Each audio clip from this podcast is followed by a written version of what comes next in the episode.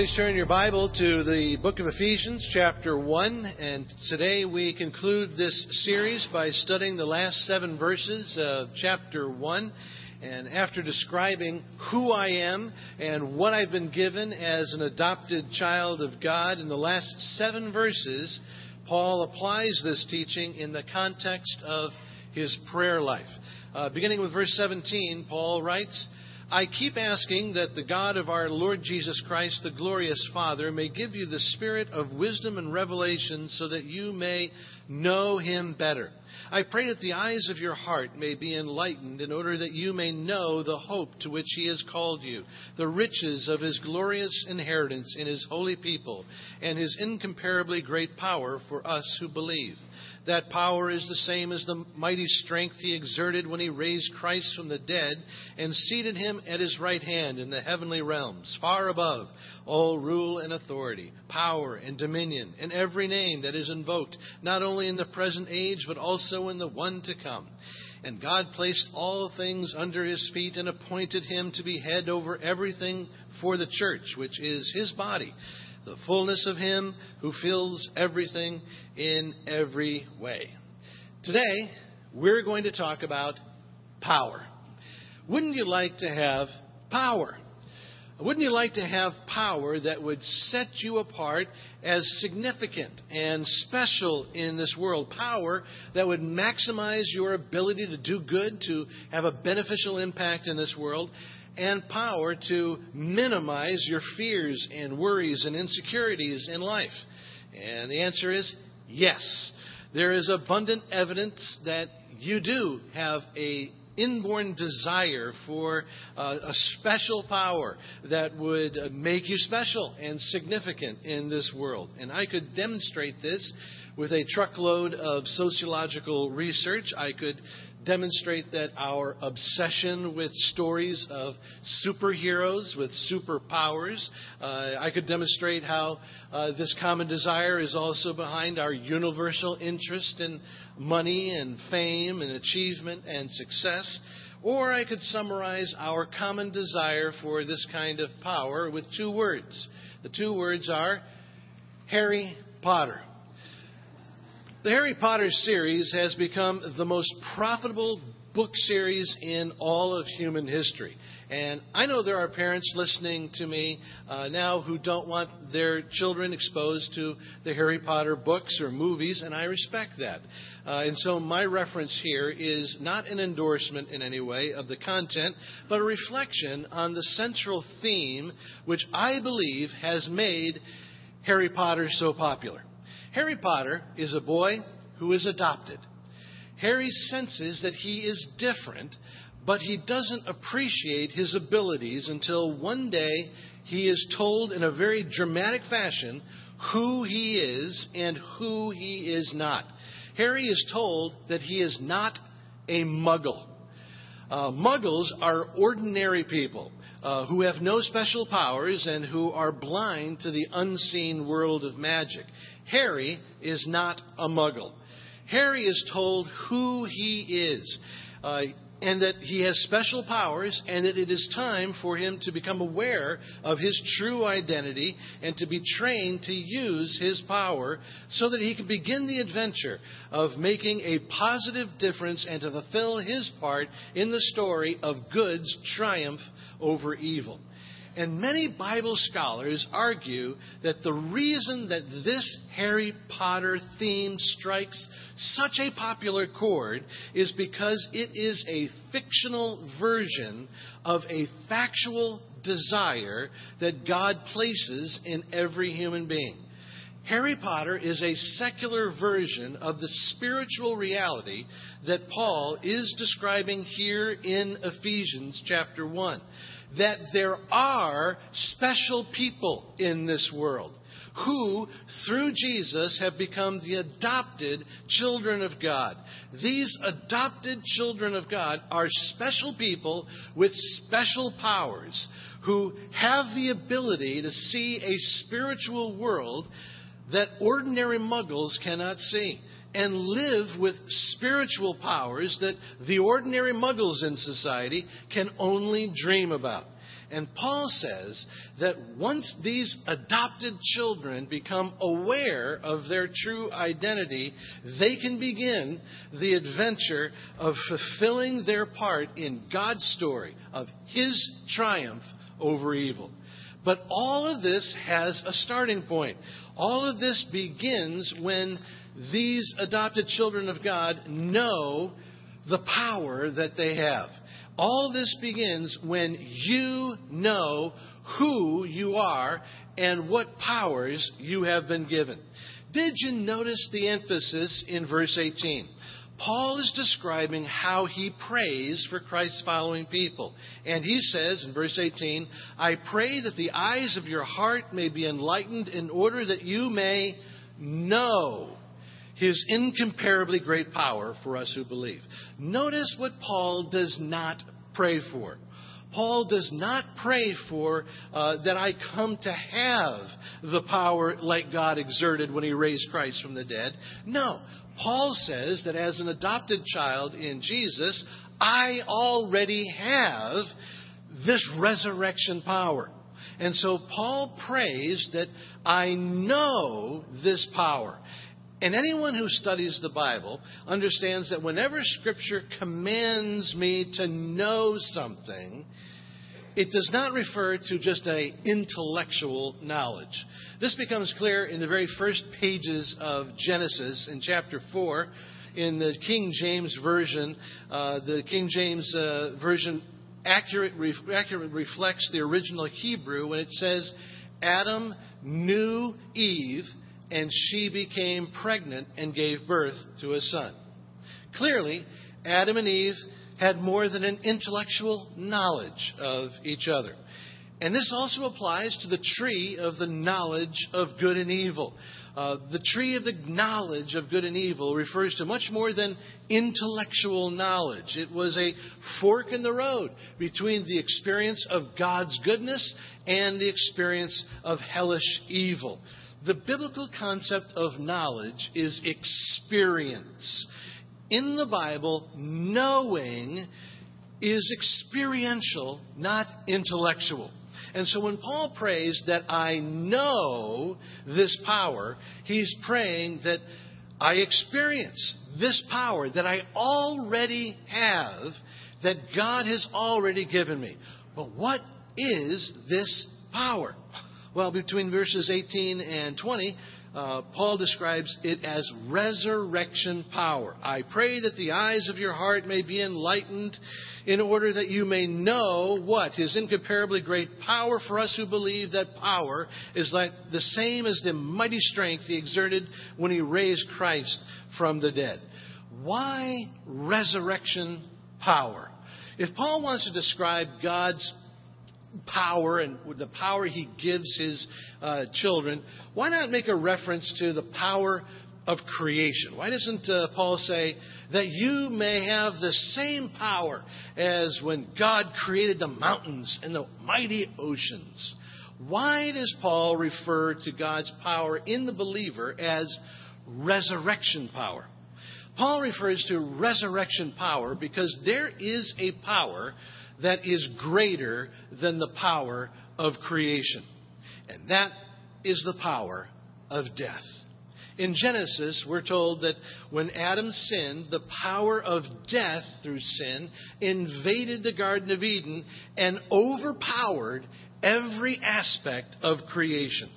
Death disfigured and twisted every aspect of God's creative beauty, including his highest creation, which is the human body and the human soul. So, to understand the effects of sin death on the human soul, which we can't see, uh, we need to look at the effects of sin death on what we can see the human body. Just think of what happens to the human body under the power of death. When death overpowers a human body, it is sub- subject to disformity, decomposition, and debilitation. The first effect is deformity. Uh, look at what happens to the body at the moment of death. Death makes it ugly. Um, in my line of work, I get to see what most people don't get a chance to see. I get to see what the human body looks like at the moment a person dies. I have been at the bedside of people who you would consider very beautiful. And I can tell you that death deforms the human body into a thing that has no beauty at all. Such that it takes an undertaker many, many, many hours just to make a lifeless human body presentable in public. And what sin death does to the body, it also does to the soul. Sin deforms us and makes us ugly uh, with selfishness and pride and greed and lust and hatred. But as his adopted child, God gives me the same power that raised Christ from the dead so that I can incrementally overcome the deforming effects of sin through His Holy Spirit. For instance, God creates marriage to be a thing of beauty, but sin, sin death deforms it so that uh, so it becomes something ugly in many cases that can cause intense pain to men and women. But when a couple puts Jesus in the center of their marriage, his resurrection power can raise that marriage from the dead. Uh, we see this happening all the time here at Black Rock Fairfield and Long Ridge. Uh, a while back, a husband was driving by and saw signs for our divorce recovery workshop. He didn't know God, he was on a verge of a divorce, but somehow that sign uh, drew him to come the next Sunday to Black Rock to worship with his grade school daughter, uh, while the mom stayed at home. And after church, the daughter ran to her mother and said, Mommy, you need to come to Black Rock. Jesus lives there. This young girl had never been to a church service before, but she knew that she had met Jesus here. Well, the next week they attended uh, church together as a family. They all met Jesus together. They've all been baptized, and Jesus has raised that marriage from the grave. God took their deformed marriage and transformed it into a beautiful creation that He intended it to be.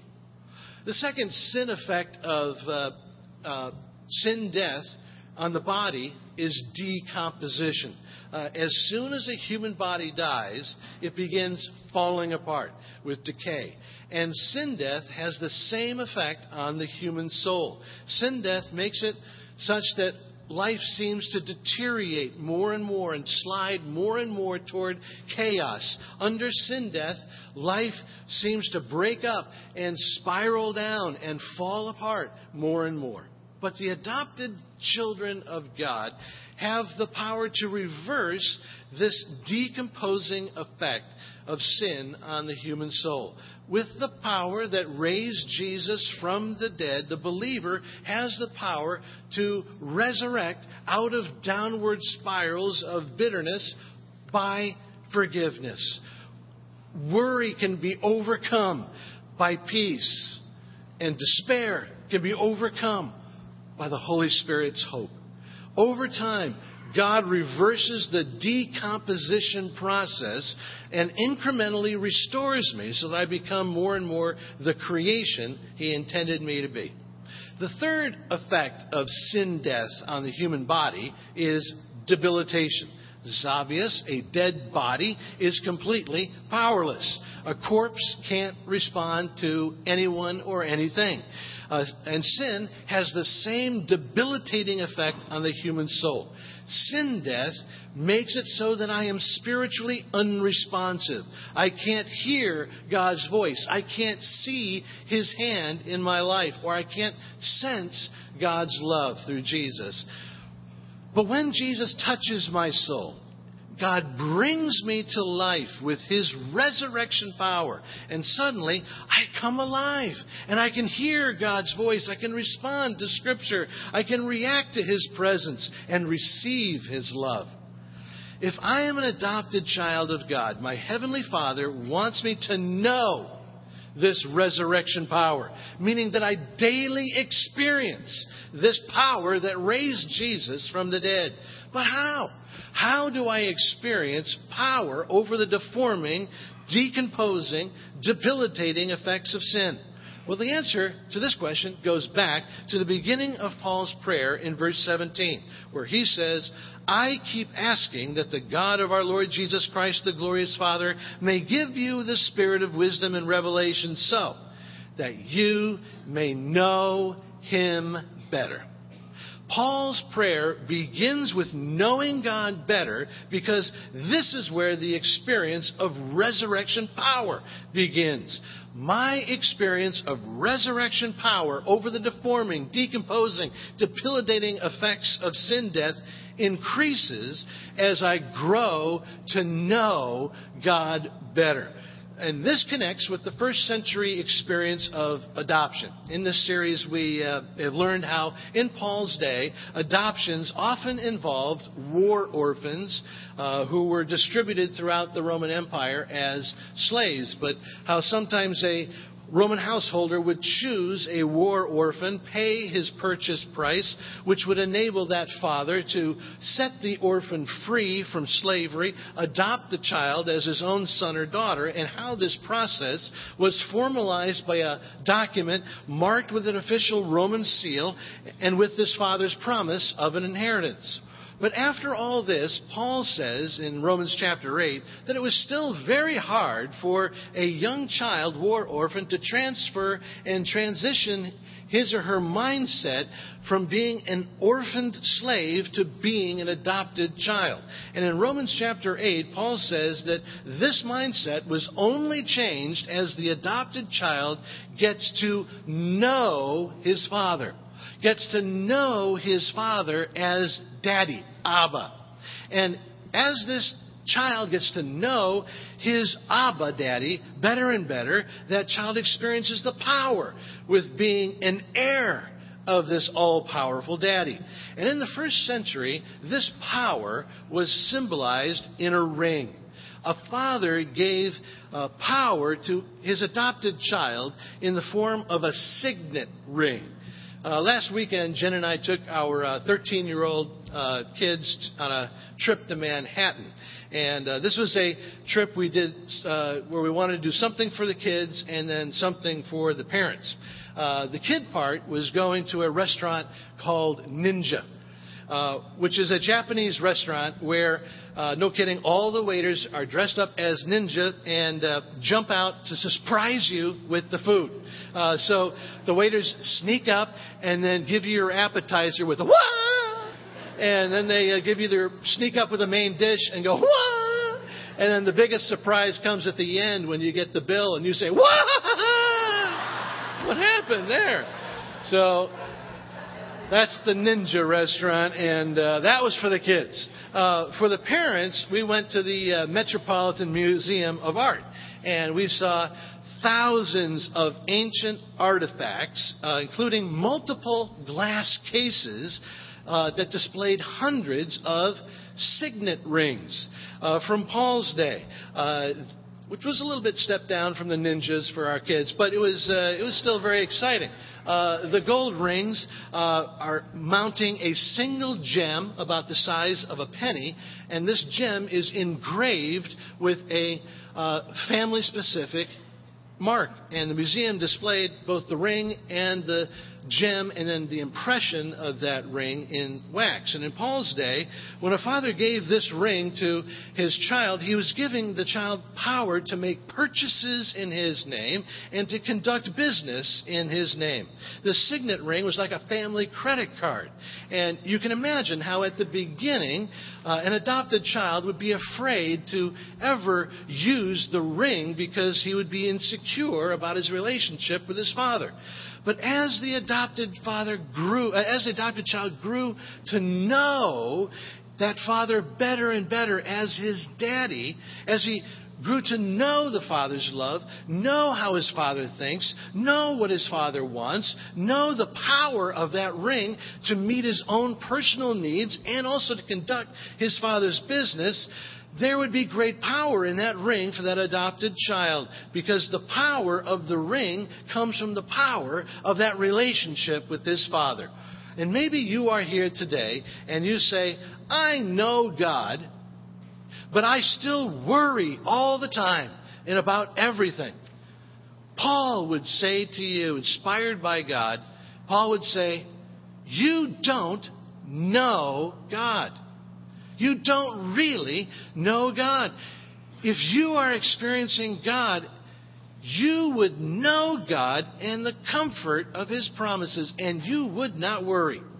You see, every spiritual weakness, every sin struggle, every doubt is the result at some final place. It's the result of an incomplete or defective knowledge, experience with God. Maybe you say, I know God is with me, but I'm still afraid to walk in faith. Paul says, No, you don't know God. If you really know God and His encouraging presence, you cannot be imprisoned by fear. It's impossible. You say, I know God forgives me, but I still feel guilty all the time. Paul says, No, you don't know God. It's impossible to really experience God and His unconditional forgiveness in Christ and still be driven by guilt. You say, I know God loves me, but I'm still a slave to people pleasing.